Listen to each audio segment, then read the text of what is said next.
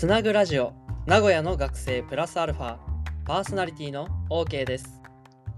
この番組では一般社団法人つなぐことの学生インターンが名古屋の大学生事情やつなぐことの活動を楽しく紹介します。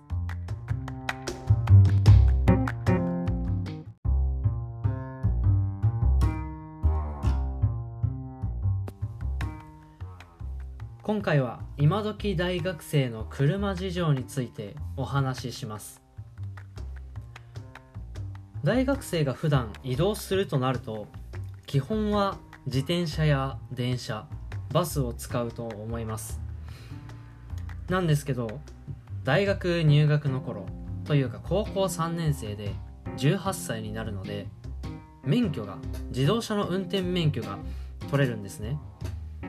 なので車に乗る機会っていうのが生まれるんですけど当然のことを言うと車がないと乗れない運転できないというのでこの大学生としては車どうする問題っていうのが結構あるんですよ。で基本的にというか僕は親の車をよく使います。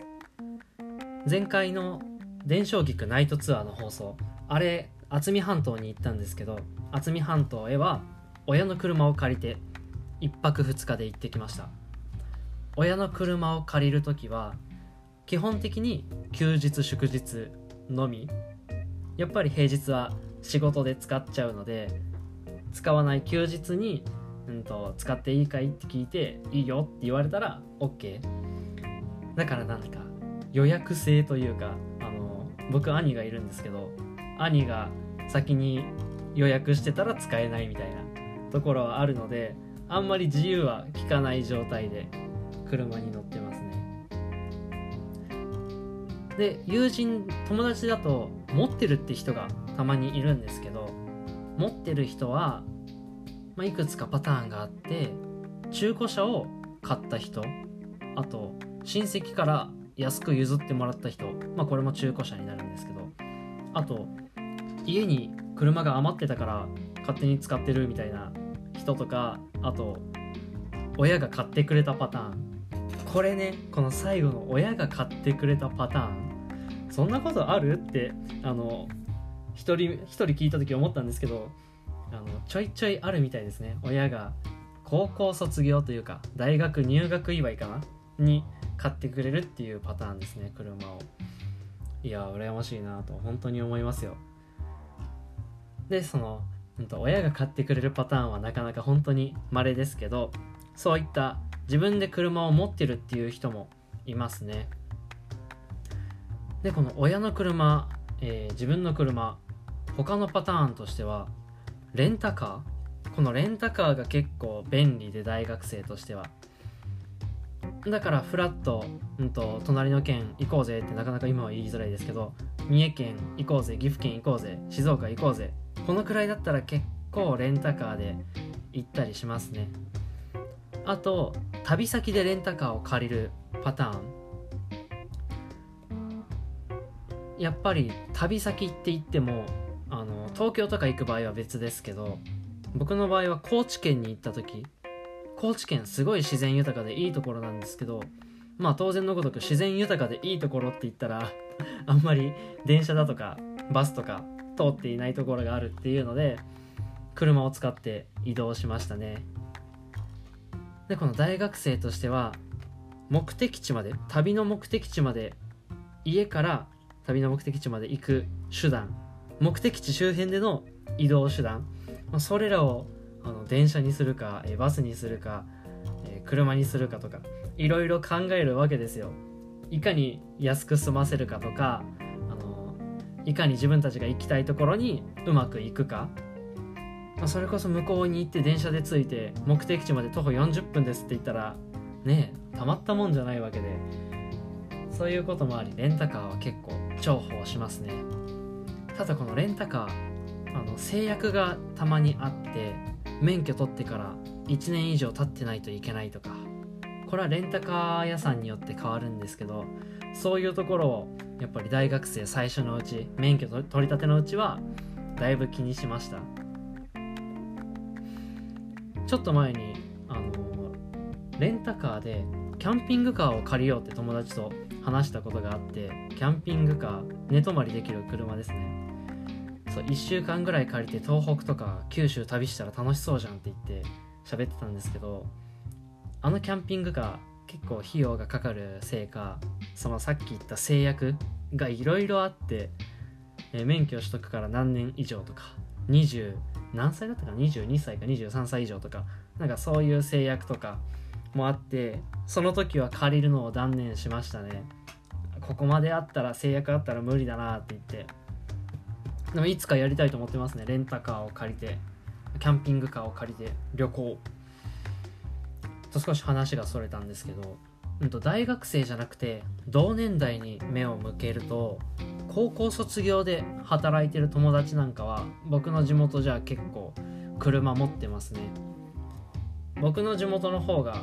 うんと、そんなに電車がないところなので働きに行こうと思ったら、まあ、基本車での移動がいいかなという感じなので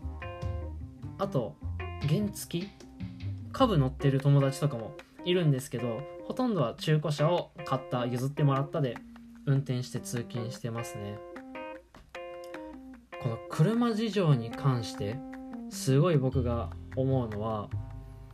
昔というか僕らの親世代って結構車がステータスみたいなところがあると思うんですよ。その話を聞いていると、まあ、車を持ってる。さらにはどんな車を持ってるか。いい車を持ってたらもうその人の何がいいのかな育ちがいい？雰囲気がいい？かっこいい？何なんでしょうねあれ。なんかステータスみたいなところあるじゃないですか。あれが僕ら世代今の若者はあんまりないように思います。そうこの車はステータスのエピソードで僕が好きなのが一つあって。以前勤めた会社の、うんと、社員さんで女の人なんですけどデートで男が軽自動車で来たら私はその車には乗らないって言うんですよ。なんでですかって聞いたら軽自動車でデートなんてありえないって言うんですよ。本当にってちょっとネタじゃないんですかみたいな思っていろいろ喋ってたんですけどやっぱり上の世代はそういったこだわりはあるんですかね。僕ら世代でもあのデートに軽トラできたとかオンボロの車で来たって言われたらちょっとねあの品が下がるというかポイント低いみたいなとこはあるかもしれないんですけどそっかーって。まあだから僕ら世代としては確かにかっこいい車はかっこいいと思うしそういった車を乗ってればあのいいイメージにはなるんですけど基本的には移動手段として見てるかなという感じです。自分のものじゃなくても都合のいい時にあればいい。だからさっき言ったレンタカーとかあとこれから来るぞって言われてるカーシェア。ああいったものは僕ら世代の中では流行るんじゃないかなと思います。なのでさっき言ったそのステータス車はステータスっていう風な世代の方僕らの親世代さらにそのおじいちゃんおばあちゃんの世代になるとまたきっと意見が分かれてくるので違ってくるのでそういった世代の方々とあの集まって喋ってみるこの車について。っていうのも面白いなと思ってます。いつかやれたらやってみたいですそういったお話も。なので今、えーと、聞いてる上の世代の方僕の時はこうだったよとか私の時はこうでしたとかいうのをえー、教えていただけると幸いです。またちょっと面白い意見が聞けるんじゃないかなと思います。では今回は今時大学生の車事情についてお話ししました。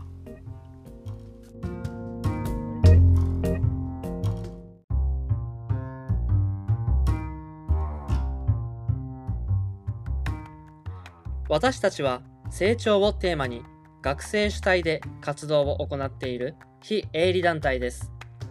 自分の成長、チームの成長、地域の成長、国の成長など多面的な視点で成長を捉え体験提供業として主に学生と企業をつなぐイベントの企画実行をしています詳しくはラジオのプロフィール欄から各種 SNS Twitter、Instagram をチェックしてください。他の放送も聞いてくださいね。ありがとうございました。